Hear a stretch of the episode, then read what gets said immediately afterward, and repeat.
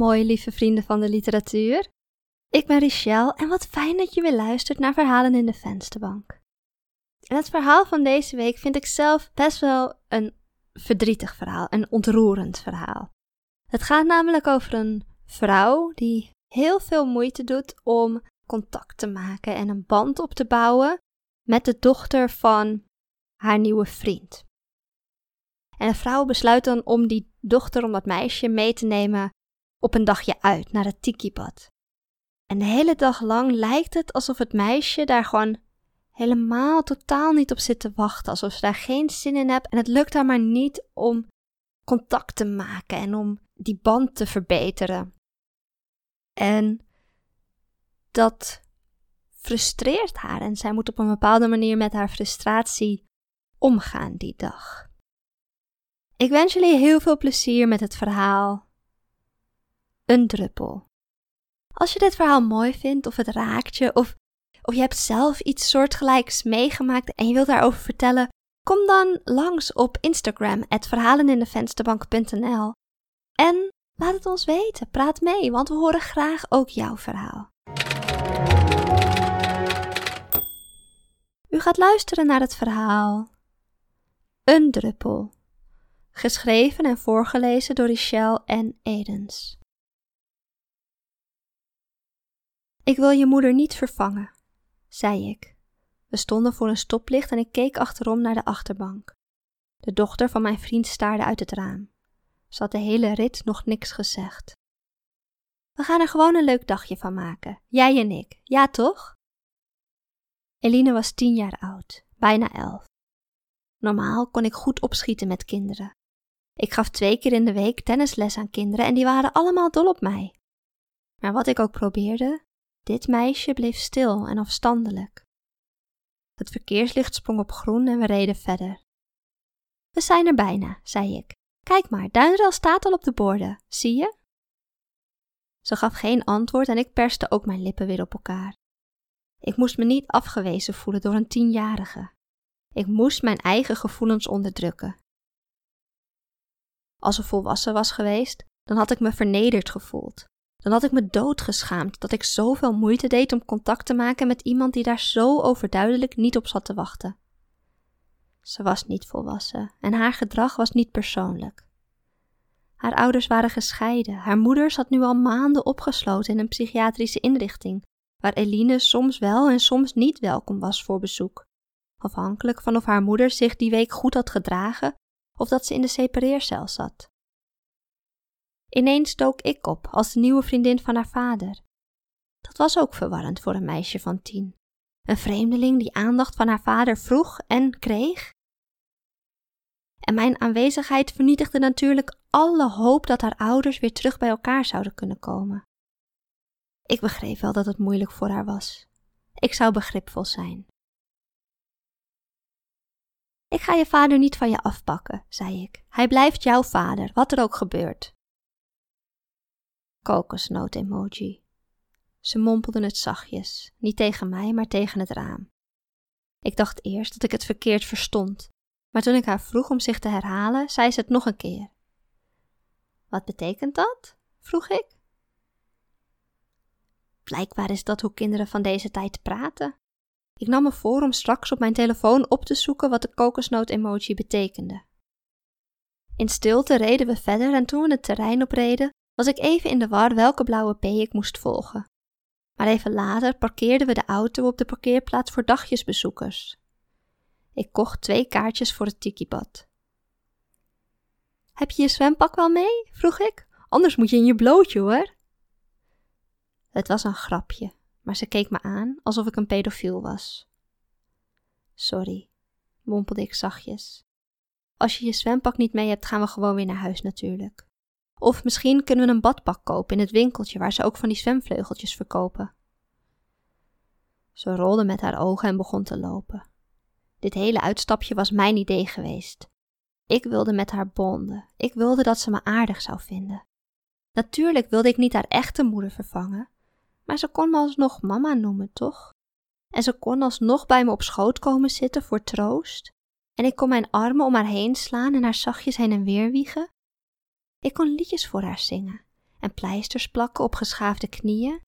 En ik kon haar verwennen door haar te laten opblijven en samen een film te kijken met een schaaltje hamkaaschips tussen ons in. Ik legde een hand op haar hoofd en haalde mijn vingers door de lange, zachte haren. Niet doen, zei ze. Er liep een rilling over haar rug. Wil je met losse haren zwemmen? vroeg ik, of zal ik een vlecht bij je maken? Dat kan ik zelf wel, zei ze. In het grote familiekleedhok kleden we ons om. Zij helemaal in het hoekje, haar rug naar me toegedraaid. Ik vroeg me af of ze al iets te verbergen had. Toen ik tien was, had ik nog geen borstjes of schaamhaar. Ik keek even naar haar smalle rug en zei niets. Ik liet haar maar begaan. Even later liep ze in haar blauw-wit gestippelde badpak naast me, haar handdoek rond haar schouders. Ik droeg onze beide tassen en stopte die in een kluisje. Het armbandje met het sleuteltje knoopte ik om mijn enkel, waar ik er geen last van zou hebben tijdens het zwemmen en het glijden. Mama doet hem altijd hier, zei Eline. Ze wees naar haar eigen pols. Ik ben je mama niet, zei ik. Ze keek boos en haalde haar schouders op. Kokosnoot-emoji, mompelde ze weer. Kom, zei ik, het wordt leuk. Kijk al die glijbanen, daar en daar. En die is in het donker en daar moet je een bootje mee naar boven slepen. Kijk, er passen precies twee mensen in zo'n band. Wil jij voorop of achterop? Even kort trok haar mondhoek omhoog. Het was nog geen volle lach. Het was een voorstadium van een glimlach. Maar voor nu voelde dat al als overwinning. We gingen samen van een paar glijbanen, maar ze bleef me het gevoel geven alsof ik ongewenst was, alsof ik mezelf opdrong. Ik wilde dat ik erboven kon staan, ik wilde dat ik die gevoelens kon negeren en haar vanuit een pedagogisch correcte houding kon benaderen. Maar ik ben ook maar een mens en ik stond op het punt om haar een snauw te geven. Ik had even pauze nodig en dus zei ik dat ze maar even zelf moest gaan spelen, dat ik bij de handdoeken zou zitten. Dat was wat ze wilde, toch? Dat ik haar met rust liet? Toch keek ze weer naar me met dezelfde minachtende blik. Dat staren, dat boze staren, alsof ze in en in teleurgesteld in mij was. Wat wil je dan? Wat wil je dan dat ik doe? Bijna had ik dat tegen haar geschreeuwd, maar ik slikte mijn frustratie weg, wenste haar veel plezier en bestelde een blikje cola bij de bar. Ik moest even uitrazen tegen iemand, zodat ik straks niet naar Eline toe mijn geduld verloor. Dus stuurde ik een berichtje naar mijn zus. Ze is zo'n bitch, schreef ik. Ik wist dat het gemeen was om een tienjarig meisje een bitch te noemen. Ik heb het gevoel alsof ik weer in de brugklas zit en voortdurend gepest en buitengesloten word. Ik doe zo mijn best voor haar, voor ons, om iets van een band op te bouwen, maar ze blijft me afwijzen en dat voelt gewoon kut. Haal diep adem, schreef mijn zus terug. Ik zoog lucht in mijn longen en blies daarna die lucht langzaam uit. Het hielp niet en ik bleef me vernederd voelen. Haar echte moeder zit in het gekkenhuis. Ik bedoel, zoveel slechter dan dat kan ik toch niet zijn? Het is geen wedstrijd, schreef mijn zus, en babystapjes, en geef het de tijd, en neem het niet persoonlijk. Je hebt gelijk, schreef ik. Niet omdat ik het met haar eens was, maar omdat ik haar goed bedoelde clichés zat was. Ik zat niet te wachten op advies, ik was op zoek naar begrip. Iemand die zei: Het is ook moeilijk en je hebt gelijk, dat meisje behandelt je oneerlijk. Dat kind is net als haar moeder een psychopaat, soort in het gekkenhuis. Het is niet jouw schuld dat het bonden niet lukt. Ik lag met mijn handdoek op de lichtstoel en scrolde door de telefoon. Op zoek naar de website die ik een paar weken geleden had gevonden. Een website met tips voor stiefmoeders om met kinderen uit een ander huwelijk om te gaan. Probeer de echte moeder niet te vervangen. Check. Doe leuke dingen samen. Check. Neem haar gedrag niet persoonlijk. Check. Ik had alles goed gedaan, maar toch leek niets te helpen. Ik zocht op wat de kokosnoot-emoji betekende. Het internet was niet heel behulpzaam. Soms betekende het pina colada en soms in combinatie met de eiland-emoji verwees het naar tropisch, van tropisch eiland. Misschien bedoelde ze dat het tikibad tropisch was. Alhoewel volgens de website was het subtropisch en de varens die er stonden waren van plastic. Ik zuchtte en sloot mijn ogen. Misschien kon ik haar snoep geven, of patatjes, of cola, of ijs. Als alles faalde, was omkoperij nog een optie. Een moment later gleden mijn ogen door het bad op zoek naar haar natte koppie. Ik zag haar niet en werd bang. Wat als ze verdronken was? Wat als ze ergens met een hoofdwond bewusteloos op de bodem van het zwembad lag? Haar vader zou me nooit vergeven. Rustig blijven. Waarschijnlijk stond ze gewoon bij een van de glijbanen. Haastig liep ik een rondje langs alle trappen. Eline! riep ik opgelucht toen ik haar boven bij een glijbaan zag wachten. Ze liet een ander kindje voorgaan en daarna nog een. Eline! riep ik iets harder om haar aandacht te trekken. Ik zwaaide. Daar ben je! Kom, zei ik. Ze ging niet van de glijbaan af. In plaats daarvan worstelde zich langs de wachtende mensen terug de trap af. Weer die blik in haar ogen. Ik weet niet wat ze me kwalijk nam. Ik wilde mijn armen om haar heen slaan, maar durfde niet. Ik was je kwijt, zei ik. Ze haalde haar schouders op. Je hoefde niet van de trap af, zei ik. Je had best van de glijbaan afgemogen, dan had ik je gewoon onderaan opgewacht. Die glijbaan was stom, zei ze. Ze had het over de glijbaan, maar het voelde alsof ze het over mij had. Alsof ik stom was. Alsof ik stom was omdat ik haar had meegenomen naar een plek waar stomme glijbanen waren. Ik moest het niet persoonlijk opvatten. Misschien vond ze de glijbaan gewoon te eng en wilde ze dat niet laten merken. Misschien wilde ze zich bij mij niet kwetsbaar opstellen. Wil je iets te drinken of eten? vroeg ik. Wil je. Ik wist niet wat ik haar verder kon aanbieden. Kom, we bestellen patatjes. We zaten samen aan het tafeltje en zij doopte de patatjes in haar pindasaus. De patatjes waren te slap, zei ze, en te zout, en de pindasaus te waterig. In het dorp, tegenover de afdeling van haar moeder, daar zat de snackbar die pas lekkere patat verkocht. Mijn telefoon piepte. Ze bleef maar babbelen over de patatjes die ik voor haar had gekocht en dat die minder waardig waren aan de patatjes die haar moeder voor haar kocht. Of in ieder geval, die haar oma voor haar kocht als ze bij haar moeder op bezoek was geweest. Dan eet je ze toch niet, wilde ik zeggen, en dan met een maaiende beweging zou ik de patatjes van tafel zwiepen, zo op de grond. Ik perste mijn lippen op elkaar. Ze was in ieder geval aan het babbelen. Babbelen was al gemoedelijker dan die intense stilte. Ik probeerde naar haar te lachen, maar ze keek niet, dus grijnsde ik onopgemerkt naar haar oren en haar kruin. Ik voelde me een idioot. Ik staarde naar mijn telefoon. Mijn zus had me een link gestuurd van een website met pseudopsychologie over kinderen van gescheiden ouders. Ik opende de website niet. Ik had al duizenden van die websites bekeken. Deze kende ik vast ook al. Ik houd van je vader, zei ik. En jij houdt van je vader? Dus we hebben al één ding gemeenschappelijk. Maar als ik met mijn vader naar bed ga, komt hij in de gevangenis, zei ze met haar wenkbrauwen opgetrokken en haar hoofd een tikje schuin. Oké, zei ik, dat is waar, ja. Ik concentreerde me weer op mijn telefoon. Niet eens met een doel, gewoon om ergens anders mee bezig te zijn, om eventjes niet hier in het zwembad te zijn met een kind dat niets van me wilde weten. Welke spelletjes heb jij op je telefoon? vroeg ze na een tijdje. Ah, ik gleed met mijn ogen over de apps die ik had geïnstalleerd. Woordfuit en Bubble Shooter. Het was stil. En TikTok, zei ik. Telt dat als spelletje? Ze haalde haar schouders op. Mijn moeder heeft Pokémon Go, zei ze, alleen heeft ze daar niks aan als ze haar opsluiten. Oh ja, zei ik. Dat is zo'n spel dat je moet rondlopen en van die diertjes moet vangen, toch? Ze knikte. Ik wil best een rondje met haar telefoon lopen om de Pokémon voor haar te vangen, maar mijn moeder zegt dat kinderen van tien niet op een telefoon mogen. Ze zegt dat de straling van telefoons de groei van mijn hersenen beïnvloedt en dat ik dan gebrainwashed word. Ik knikte. Denk jij dat telefoons kinderen brainwashen?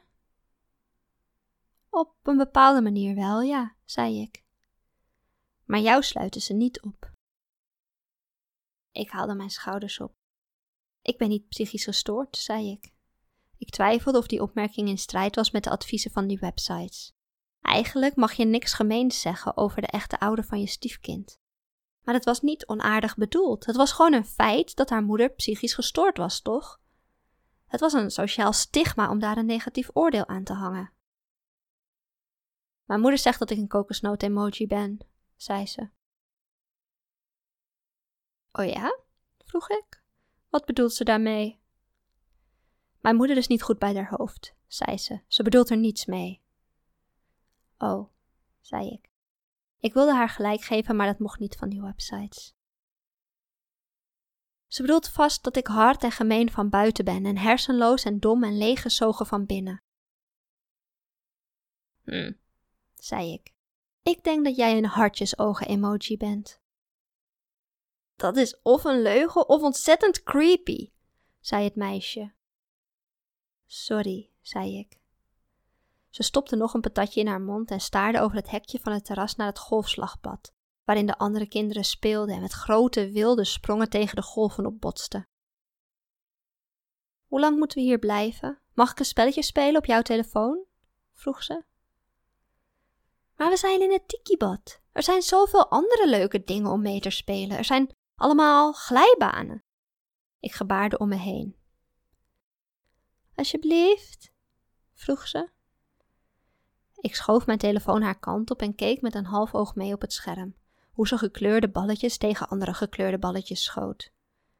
Het gebeurde heel snel. Er kwam een nieuw berichtje van mijn zus binnen en nog voordat ik de telefoon kon terugpakken, had zij al op het berichtje geklikt. En zag ze welke websites mijn zus mij stuurde. Ik griste de telefoon uit haar handen en hoopte dat ze niet had gezien dat ik haar een bitch had genoemd. Ik wachtte af, maar ze zei een hele tijd niets. Daarna stond ze op om haar restje patatjes in de prullenbak te gooien. Tot hoe laat moeten we hier blijven? vroeg ze. Eline, zei ik aarzelend, heb je. zag je. Ik wist niet hoe ik het moest vragen. Als ze het niet had gezien, wilde ik haar nergens op attenderen natuurlijk. Geen zorgen, zei ze. Ze strekte haar hand naar me uit en legde haar vingers in die van mij. Ik snap het wel, zei ze. Ik ben ook een bitch. Een kokosnoot-emoji. Een. Dat zegt mijn moeder ook steeds. En zij zegt ook de hele tijd dat ze mijn moeder niet is.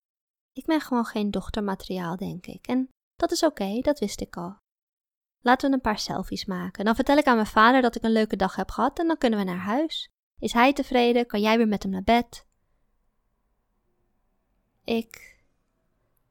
Ik wist niet wat ik moest zeggen. Ik wist niet wat ik moest voelen. Nee, zei ik. Ik trok mijn hand los uit de haren. Nee, we gaan plezier hebben. We gaan het leuk hebben samen, dat kunnen wij. Wij gaan van die glijbaan. Ik wees naar de eerste, de beste glijbaan die ik zag. Die is stom, zei ze. Niet eens, zei ik. Jij bent bang, maar jij gaat bij mij op schoot en ik sla mijn armen om je heen en dan gillen we het uit. Van plezier? Vroeg ze aarzelend. Ik haalde mijn schouders op. Wat je wilt, als je wilt gillen uit angst of boosheid of frustratie, mag dat ook.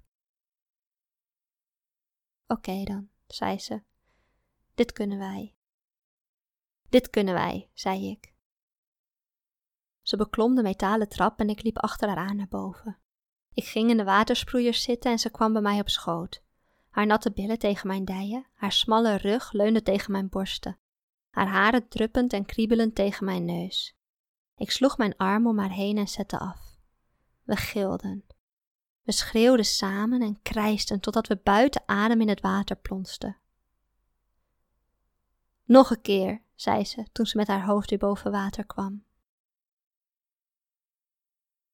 U heeft geluisterd naar het verhaal Een druppel geschreven en voorgelezen door Richelle en Edens. Hartstikke bedankt voor het luisteren naar dit verhaal. En ik ben heel benieuwd wat je ervan vond. Dus als je daar iets over wil vertellen, kom dan langs op Instagram Verhalen in de Vensterbank of bezoek de website www.verhalenindevensterbank.nl.